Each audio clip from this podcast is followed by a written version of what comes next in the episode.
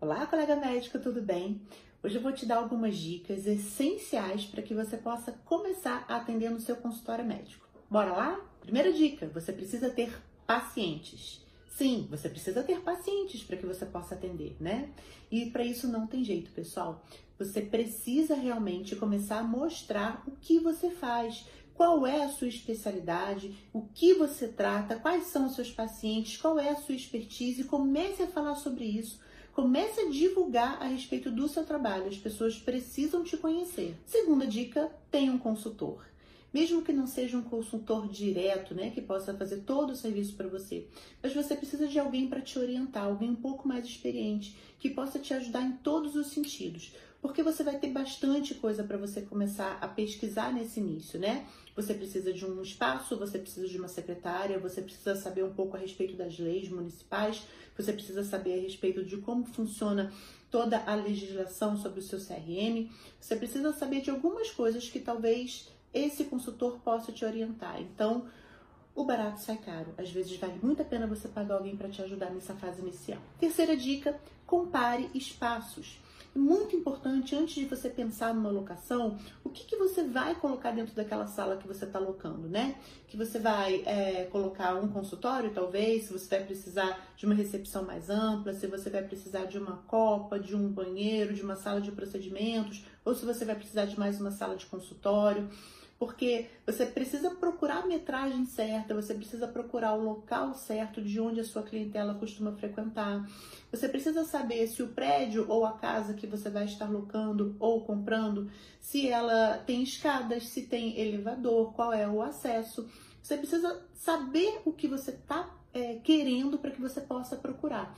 Então é importante que você tenha em mente aquilo que você precisa para que você procure o seu espaço. Quarta dica: você precisa ter dinheiro. Haha, achou que eu ia esquecer dessa, né? É, você precisa ter dinheiro, não tem jeito. A gente precisa ter um investimento inicial para que a gente possa sair do lugar. E isso a gente não tem muita escapatória, não, tá, pessoal? A gente precisa montar algo que seja bem visto, algo que seja é, funcional para que a gente possa estar tá, tá tendo um bom trabalho, estar tá mostrando um bom serviço, mas a gente precisa de algo que seja esteticamente bonito para aquilo que a gente vai fazer. E isso realmente é, requer um investimento inicial, né? A gente tem que pensar na nossa recepção, que normalmente é o primeiro local que o paciente tem acesso, qual vai ser a primeira impressão que esse paciente vai ter, e a gente precisa investir em cima disso. Então, se você não pensou em nada até agora, comece a juntar dinheiro, porque isso não tem jeito, você vai precisar. E a quinta e última dica do dia é a respeito do marketing.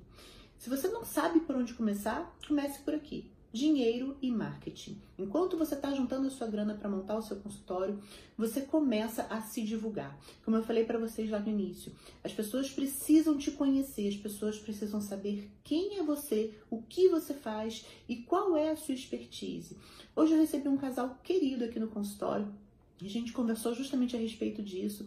Indicaram uma ginecologista para essa paciente e ela falou que, assim, a amiga dela falou super bem. E quando ela foi entrar no Instagram para poder ver quem era essa pessoa, tentar conhecer um pouco sobre o trabalho dela, o trabalho dela não era divulgado.